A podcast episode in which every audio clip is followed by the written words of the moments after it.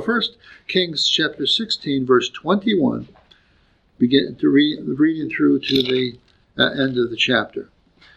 Then the people of Israel were divided into two parts. Half of the people followed uh, Tibni, the son of Ginath, to make him king, and half followed Omri. But the people who followed Omri prevailed over the people who followed Tibni, the son of Ginath. So Tibni died, and Omri reigned. In the 31st year of Asa, king of Judah, Omri became the king over Israel and reigned 12 years. Six years he reigned in uh, uh, Tirzah, and he brought he bought the hill of Samaria from Shemar, Shemer for two talents of silver. Then he built on the hill and called the name of the city which he built Samaria, after the name of Shemar, owner of the hill. Omri did evil in the eyes of the Lord, and did worse than all who were before him. For he walked in all the ways of Jeroboam, of the son of Nebat, and in his sin by which he had made Israel sin, provoking the Lord God of Israel to anger with their idols. Now, the rest of the acts of Omri, which he did, and the might that he showed, are they not written in the book of Chronicles of the kings of Israel? So Omri, Omri, Omri rested with his fathers and was buried in Samaria. Then Ahab, his son, reigned in his place. In the 38th year of Asa, king of Judah, Ahab the son of Omri became king over Israel. And Ahab the son of Omri reigned over Israel and Samaria 22 years. Now, Ahab the son of Omri did evil in the sight of the Lord more than all who were before him. And it came to pass, as though it had been a trivial thing for him to walk in the sins of Jeroboam, the son of Nebat, that he took uh, as wife Jezebel, the daughter of Ethbaal, king of the Sidonians, and went and served Baal and worshipped him. Then he set up an altar for Baal in the temple of Baal, which he had built in Samaria, and Ahab made a wooden image Ahab did more to provoke the Lord God of Israel in anger than all the kings of Israel who were before him. In his days, Hiel of Bethel built Jericho. He laid its foundation with Abiram, his firstborn, and with his younger son, Segub. He set up its gates according to the word of the Lord, which he had spoken through Joshua, the son of Nun. Uh, may the Lord bless this reading to our understanding. Next week, I'm going to deal with this fellow mentioned at the end of the, ta- the text, Hiel of Bethel, and his two sons, because that's quite a story in and of itself. But here we turn today to the rising up of Ahab, and um, and I've entitled the sermon "A Study of Ahab's Evil," because in a sense Ahab is a kind of antichrist, or at least a follower of antichrist.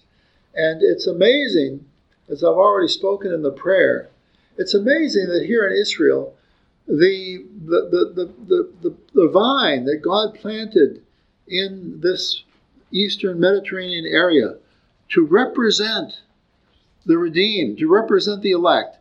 It's amazing that in this planting, that so soon after the demise of Solomon, there would be this inclination or this retrogression, this devolution into the reign of an antichrist kind of figure, Ahab.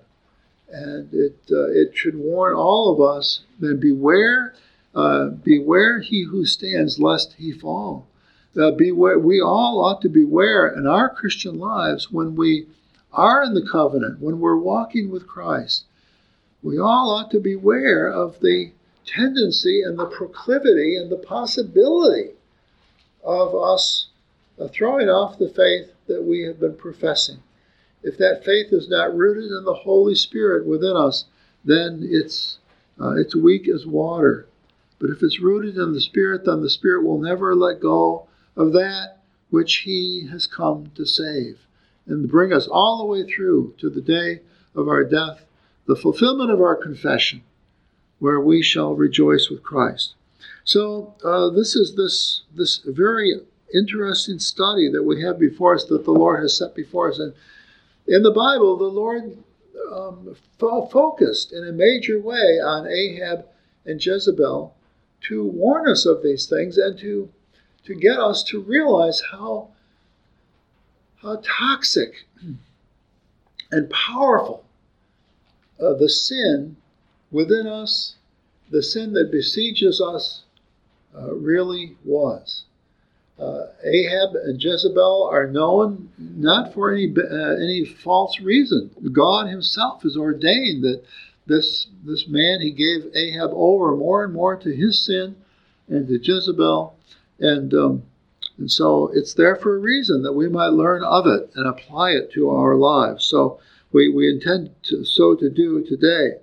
Now there are three aspects to uh, Ahab's evil that I pointed out here in the outline. The first is um, Ahab's ancestors and antecedents.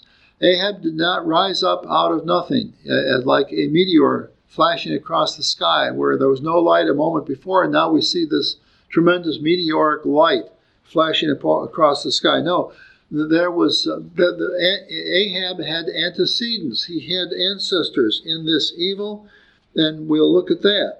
And then we see, secondly, the degrees of evil in Ahab's life that we that God intends for us to learn by and to uh, be armed by. That we would try to avoid the degrees or the um, the dimensions of Ahab's evil as we are warned about it in this text. And then lastly, we see that this line of Ahab, or, or, or this line uh, of Jeroboam, hardened and apostatized through Ahab in even a worse way than had happened before. All of these, these three dimensions are all there for us that we might learn of them and apply that to our own lives. So, first of all, let's look at Ahab's ancestors and antecedents. And we see that hinted at in verse 21, where uh, it, it, focuses on um, uh, Omri's reign. Uh, he was the the um, the uh, father of Ahab, and uh, it gives us a picture of what happened after Jeroboam, that wicked king that uh, was instrumental in um, separating the northern ten tribes from Judah and Benjamin in the south. And it focuses on that. And uh, so verse 21 says that when the people of Israel were divided, then the people of Israel were divided into two parts. Now, this is two parts on top of two parts. They were already divided between the north and the south. And I alluded to this in a sermon about four weeks ago that these inclinations that we have when when the uh, when the the magnetic north of a compass is disturbed, when uh, when a compass is demagnetized or something like that, it's not like the magnetic north fails, but our compasses can fail. And when they fail, the compass no longer gives us a true reading. And so then we not only lost basically, but we're profoundly, but we tend to be lost immediately. Our every day that we use that compass, we tend to uh, to be run askew or amiss. And so it was with Israel. So as soon as they, as soon as Jeroboam divided off, then there were then the people that he had divided off, they were divided once again in two parts. Um, and uh, half of the people followed this man named Tibni, who was a kind of a kind of king, the son of Ginath, to make him king. And uh, but then there were others who followed Omri, and the, the ultimately the group that followed Omri prevailed over the other group, and so Om, Omri became the the, the uh, most important king, not a good king, but a, a signal king or a significant king after the after the work of civil war and division that Jeroboam did. And so it says Omri prevailed over the people who followed uh, Tibni. So Tibni died, and Omri reigned. Verse 23 In the 31st year of Asa, king of Judah, uh, Omri became king over Israel. Now, that what's, what's pregnant there is that Asa was the better king of Judah. And Judah, from the time of this division between Rehoboam and Jeroboam, uh, when the nation was united and then they divided up, um, from that time on, um, Asa, the king of Judah, who was the better king, had, had prevailed and had been able to maintain his cause. And so uh, it's a signal that the, uh, the Judah, who was the more sound kingdom, uh, it had errors within it, but not the not the significance of evil that the northern ten tribes had. Um, so this is a, this is, this tells us teaches us something about God's care over us, and the fact that even as the northern ten tribes began to devolve worse, that the, the southern tribes uh, and their king Asa ruled before all of this happened. He ruled after all of this happened. Asa, while he was not perfect, God blessed his reign, and, and he was a signal of God's security and and uh, God's stability. Whereas the very opposite takes place in the north. And so it says it, it dates these northern kings by the reign of the good king Asa, or the better king Asa, I should say. And so uh, Omni becomes king over Israel and reigned 12 years. Um, all this time that he's reigning, Asa's reigning. Um, and then he, he bought the hill of Samaria. Now, when we come to Jesus in the New Testament and he meets the Samaritan woman, you see, all of this goes back to this day here when uh, Omri buys the, the, the hill of Samaria and uh, plants the city there in Samaria. And you can go there today on tours of Israel, and you can stand on top of the mountain and uh, and look out across the valley. And this was the very mountain that when Joshua brought the people into Israel, they stood on this mountain and they read the covenant. And uh, they they God told Joshua to name the one mountain Gerizim where they were standing, and the other mountain. Um, uh, slips, slips my mind momentarily. But he said Gerizim would be the, the, the mount that stood for a good, a covenant obedience, and then Ebal, the Mount Ebal across the way, would stand for covenant disobedience. And he wanted the people to see these two mountains.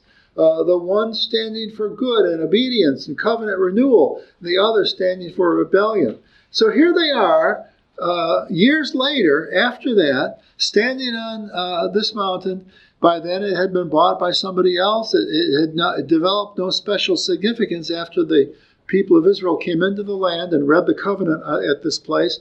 And so, um, but knowing of some of the um, the past and the significance of the historical past of this place, uh, Ahab, or Omni, Omri moves to buy the land for himself and to plant a city there. Now, he has designs to make a new Jerusalem, a humanistic Jerusalem, a Jerusalem not after the commands of the Lord, but a, a, a city that would uh, solidify and uh, excite the people of the north who were deviating from God's ways. And so um, it, tells, tells here in this passage where Omri, Omri bought this hill, but then in verse 25 it says, He did evil in the eyes of the Lord and worse than all who were before him, for he walked in the ways of Jeroboam, the son of Nebat, Nebat in his sin by which he made Israel sin, provoking the Lord God. Notice how the Bible is so personal. Uh, when we when we break God's law, we are doing we are doing something uh, unethical. We are doing something that we can speak of in terms of abstract ethics or general laws, but we're also doing something personal against the Lord. And when you do something personal, uh, it provokes the other person to wrath.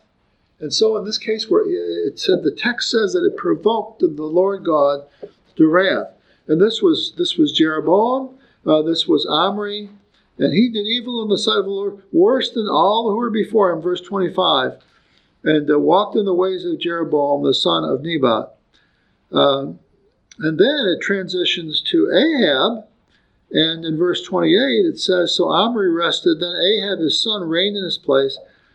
And in the 38th year of Asa, king of Judah. So Asa, the better king, is reigning and reigning and reigning some more. Meanwhile, Israel, the northern ten tribes, and their political system is going through these convulsions of dissonance, uh, disability, um, revolt, and uh, all the while Asa is the king of Judah. So in the thir- his 38th year of reigning, Ahab, son of Omri, becomes king over Israel. And Ahab, the son of Omri, reigned over Israel 22 years. Now, Ahab, the son of Omri, did evil in the sight of the Lord more than all who were before him. So you can see the gradations here and the development, the evolution of evil here in the land, where Omri did evil, so much more evil than those who were before him, and then Ahab did, did evil, more evil than his, even his father. So in our lives, brothers and sisters, we can we can either be on an ascendant curve or we can be on a descendant curve. Each one of us, look at your life, trace your life. Is your life ascendant or descendant? Which direction? You can do it. You can analyze yourself. You can look at the things of your life. Are you in the Are you in the ways of stability, or does your is your life marked by more uh, instability? In Israel's case, in the northern ten tribes, they once they separated from Jerusalem and the temple and the the leadership of, of uh, the kings of Judah, they just went downhill, downhill, and downhill some more. They got their own way. They did some interesting things. Ahab, it says, planted many cities in the north. Ahab was a man who was fairly bright and intelligent. He was not without gifts.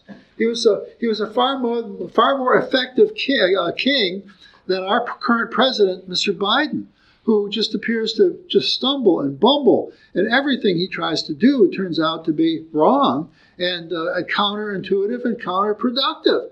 Ahab was not a man who was so uh, so stupid as this. He was, in a sense, he was stupid and evil. He was worse than evil than all of those who before him. But he had a native intelligence about himself.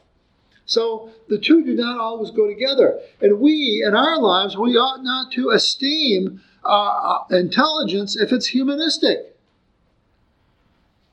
Intelligence if it's things that, that we dream up, that we codify in our lives, that we totemize, make like a totem pole in our lives. The things that we have done. So many of our cultural leaders today are men like this. They want to point to their own achievements and they esteem their own achievements as, as brilliant as they sometimes are, like Ahab's, they, they want to enjoy those or totemize those or celebrate those over and against their simple and uh, could be wonderful allegiance to the living God. And so it was with Omri, so it was with Ahab. Now, the first point here is that, that uh, Ahab had a whole fraternity of ancestors that uh, had preceded him. And if you look, I've got some of the names there. After Jeroboam, there was Nadab, Baasha, Elah, Omri, and then finally Ahab. Uh, most of these men only reigned for two years or three, uh, uh even shorter than that sometimes. Uh, but the, uh, there's a connection, there's a line, a lineage here. What lineage are we in? Are we in a lineage that comes from Christ? and that proceeds from victory to victory, like the New Testament says, or are we a careless group that uh, are more like uh, King Ahab, who followed uh, Jeroboam, Nadab, Baasha, Elah? Amri. Where is our lineage? Ahab had antecedents, and when we get to the worst part of it here in his reign, we see all of the the um, prerequisites, the, the ancestral evil, that preceded him that developed here into him. And as God gave more and more freedom and more and more reign to these evil kings of the north. Now, the second point that I want to bring out is Ahab's degrees of evil. Evil is evil. Uh, evil is black, as it might be said, and uh, and uh, goodness is uh, bright or white, as uh, as it's sometimes portrayed on the color chart. Um, some people don't want to notice that there are degrees of evil, even as there is the concept of evil. And um, in our in our uh, shorter catechism, it asks, "Are all sins equally heinous?" And the answer is no. Some are worse than others. It doesn't mean that any one sin won't take you to hell. That's true. every sin is evil, and all evil will take us to hell. But there are in this in this world there are degrees of evil also. The point being that we ought to prefer the better over the worse. Now if you're a person who doesn't who's a kind of slothful of mind and lazy and doesn't want to study this out then you'll just say well you'll you'll deny this idea of the degrees of evil. And it will make you lazy in terms of if you if you deny the degrees of evil, it's kind of like a staircase. If you deny the staircase, well then you'll never get on it. You'll never climb at all. You'll say, well, if I'm not on the staircase, then I won't go down. But that's a false illusion because uh, on every floor, the stairs go up and the stairs go down until you're on the bottom floor or the very top floor. And in life, it's that way too. Uh, we always have the possibility of going down, even if we don't believe that the, the staircase proceeds before us downward. And so, in this case, we ought to realize that uh, that understanding that evil has degrees is a good thing because then we will esteem the good and we will try to do better. We'll, we won't deny the the um, uh, the evil. And I see this working today in politics. The, the, uh, people will say they um, that uh, that they just uh, even as they uh, refuse to admit to the degrees of evil uh, in that, uh, that we see all around us, they'll, they'll refuse to uh, admit to the degrees of evil or the degrees of goodness that are uh, on the other side. Now, I, I lament, I, I would say neither po- political party today really um, is a Christian party. Neither party, neither party holds up the Lord as the, as the paradigm uh, for good. And so, as a result, both parties, we could call both parties humanistic. And in that sense, we can argue that that's why we're in such a trouble today. There are, there are worse and there are better, but because both parties have separated themselves from the Lord, both parties, neither party, I should say, is really as helpful as it could be or as it ought to be. But having said that, then we look at the politics of the day, and I think it's not too hard to see that, that one party is basically much better than the other, even though it has this very rudimentary f- problem at its foundation. And so there are those that are you see it in the news all the time where people just throw up their hands and they they argue that there's an equal ultimacy to the evil of the day and that, that's a trick of the devil because then they they never have to make, make better choices over worse choices for them, uh, every choice is evil. Uh, there's no getting out of the morass that we're in. Uh, but the Lord says, no, press on. The Lord puts before us the idea or the picture, picture of a pilgrimage. And it says, yes, the most important thing is to, to set your way on the, on the way of that pilgrimage. But like the rich young ruler, uh, he saw that in Christ he saw a better way. Now he defaulted from that using this kind of image that there's no that there's no degrees of evil and that there's just the world's a totally lost idea. We just can't make any good choices at all. And so he went his way, neglecting the Messiah who was right standing right before him. So we ought to realize that these degrees of evil are really, really significant. And uh, what we see that the Lord teaches us that in the the two kings of Rehoboam and Jeroboam, their, their, the development after both of these kings. Now, Rehoboam, if you remember, when Solomon died, Rehoboam was his son. And, Sol- and, and, and the Bible condemns both Rehoboam and Jeroboam, but he, condemns Jeroboam worse, as we see here in these texts. Rehoboam was kind of a foolish man. He, he neglected the, the wealth and the, uh, the wonders of David and Solomon, his grandfather and his father. And so when he came to the throne, he, he said to the people, if you, th- if you think you've been um, whipped by harsh whips by my, my father Solomon, uh, you'll be, I'll, I'll whip you with a whip of asps, which is a poisonous spider. And, and, so the very first thing he did was alienate the people of Israel. And this, this set the, the ten tribes of the north on a, a, a, course of rebellion. But uh, Rehoboam did not help that. He agitated that. Rehoboam was foolish. But nowhere does it speak of Rehoboam like it does of Jeroboam, or Omri or Ahab. Because um, Rehoboam, despite his foolishness, and some people in the Bible trace this to his youth, despite his foolishness, Rehoboam began to learn. And Rehoboam began to repent. And there were, God brought enemies against Rehoboam, and Rehoboam learned that he was he was doing evil, and so he repented of these things. And the Bible says God gave uh, God delivered Rehoboam and set him on a better course. And so in Rehoboam, in Rehoboam's life, if you trace that to the lineage there, uh, you see um, that uh, uh, the kings after him uh, ended up arriving at Asa, and there weren't that many, but Asa, Asa became a better king, and then uh, his son became better than him. And yes, it, it, Judah ultimately went downhill too, but these two kings uh, went in different directions.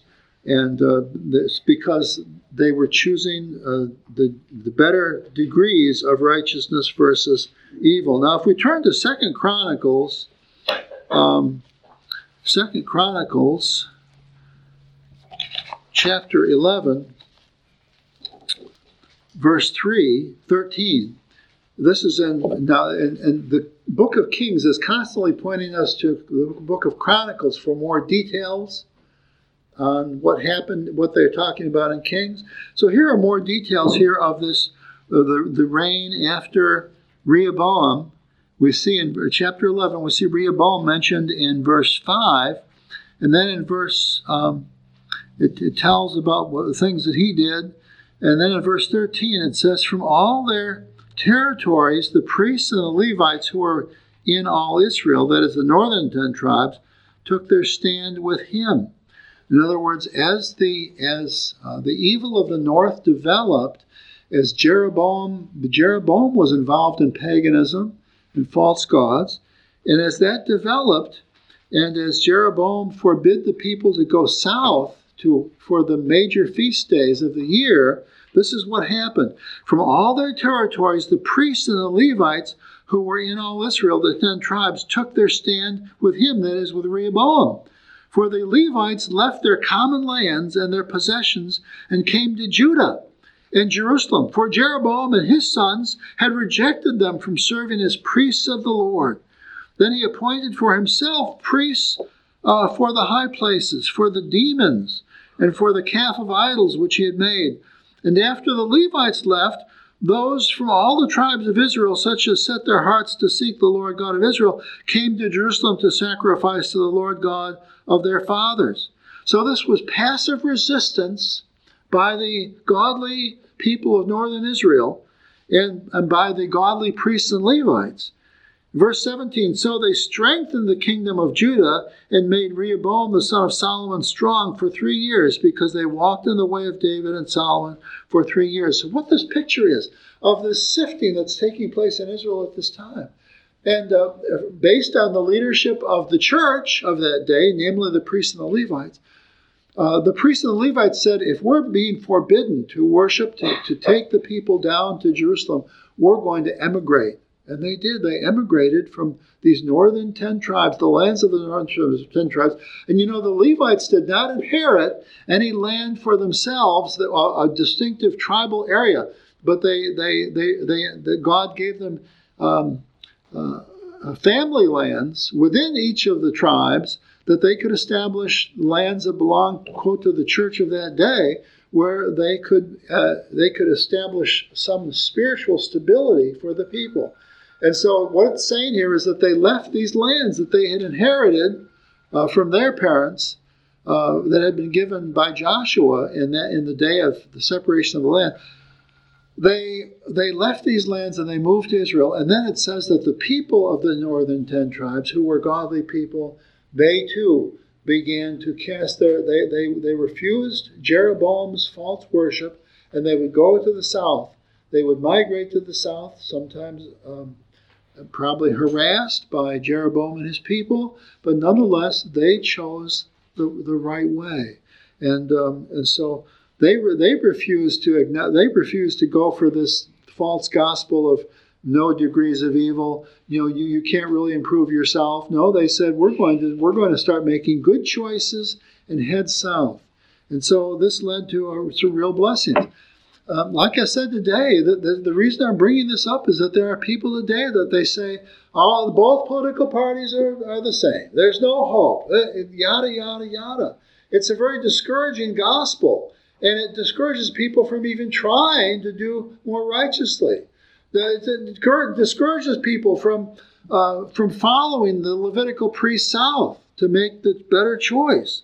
And, and therefore, it is, uh, it's more of Antichrist than it is of Christ.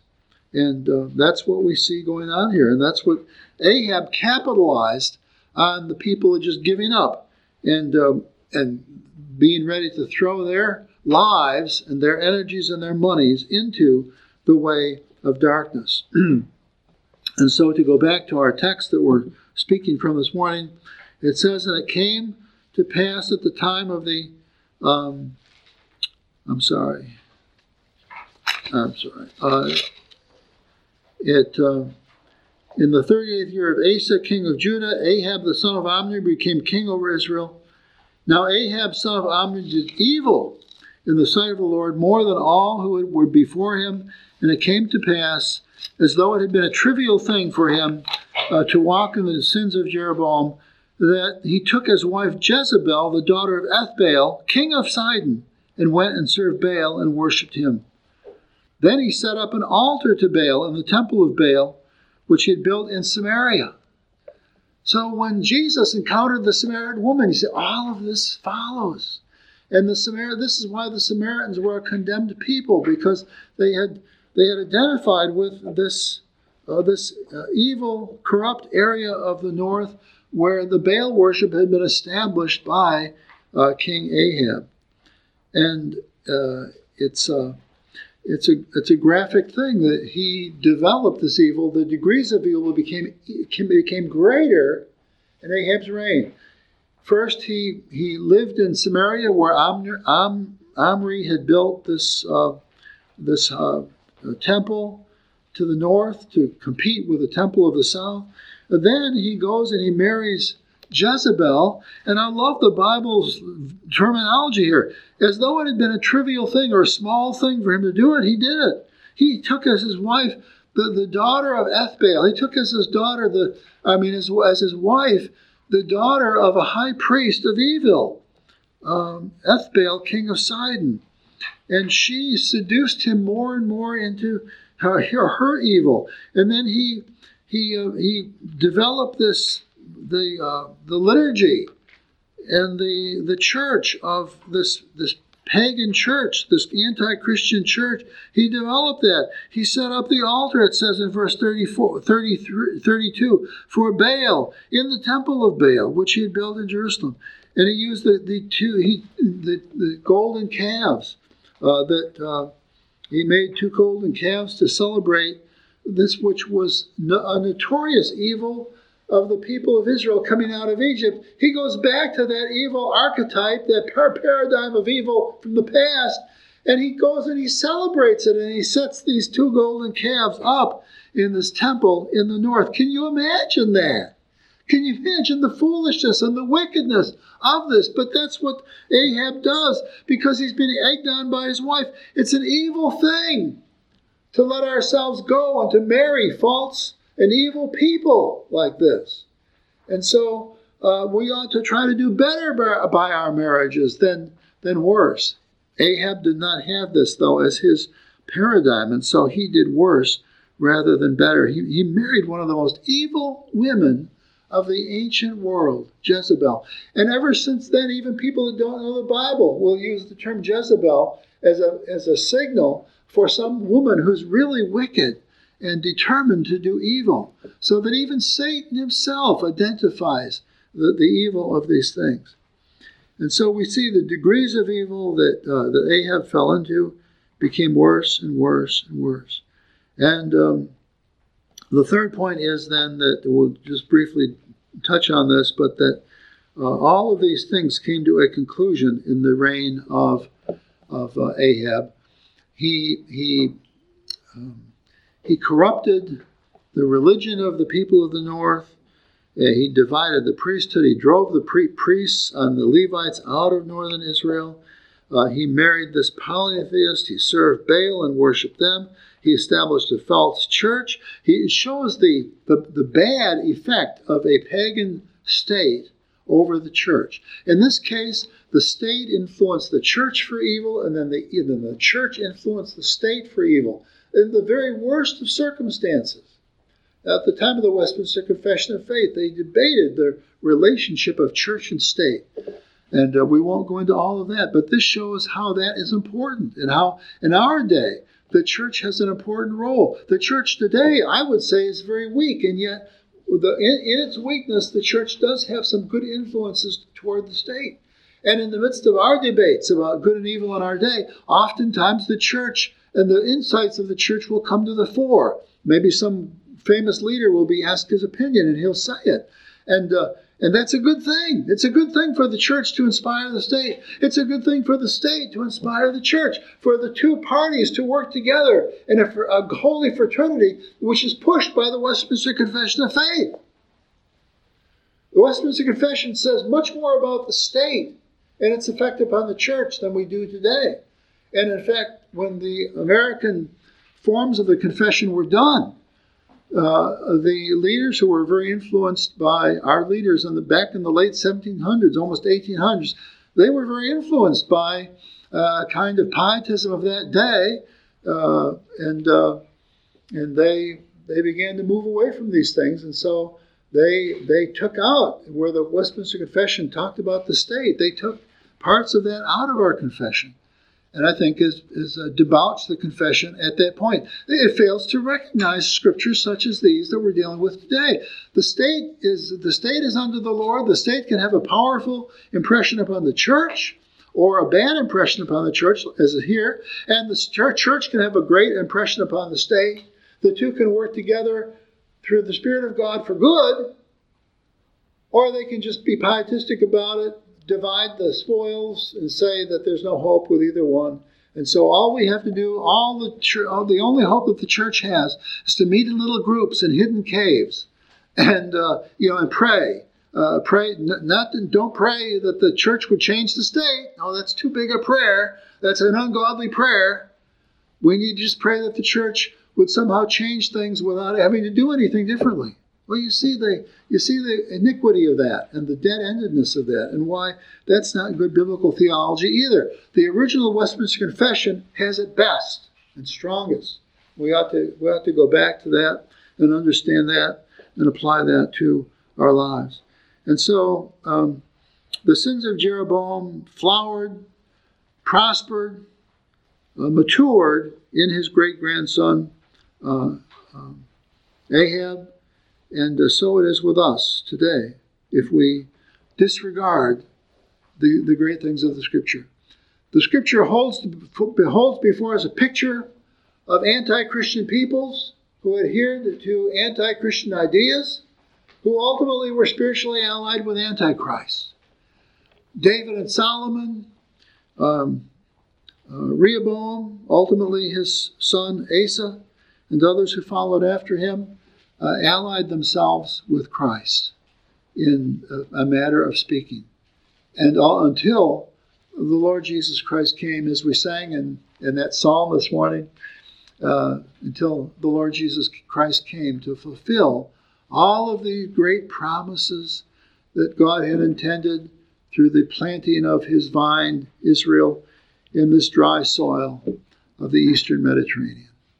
Let's close by rejoicing in Christ in prayer. Our Father and our God, we can see how Christ has brought us to such a better place. We can see how all of those who adhered to the better things of that day worked for the coming of Christ. They were such as were numbered by the humble parents of Jesus, Mary and Joseph, who had hung on to the goodness and the virtue and the good theology and the yearly feasts that thou didst give Moses. And they'd held on to those until they were rewarded with this baby that was given unto them, even Jesus Christ, who then matured and rose up not only in the growth of his years, but even in his resurrection from the dead to claim a kingdom for himself. Bless us, O Lord, to be a part of that kingdom. Help us not to surrender to evil, to the degrees of evil, uh, to the lineage of evil, to the destiny of evil, but let us link ourselves to the destiny of Christ. In Jesus' name we pray. Amen.